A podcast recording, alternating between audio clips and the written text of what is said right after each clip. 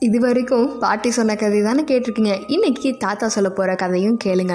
அந்த தாத்தா வந்து அவங்களோட பேர குழந்தைங்கள்லாம் சுற்றி வச்சுட்டு பேசிகிட்டு இருந்தாராம். இப்போயே நீங்கள் லைஃப்லாம் வெறுக்கிறீங்களாடா?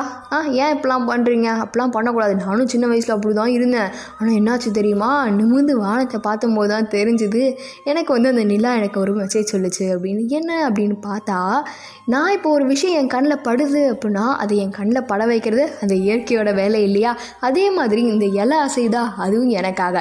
இந்த வந்து ரோட்டை போகும்போது ஹாரன் சுத்தம் அடிக்குதா? அதுவும் எனக்காக.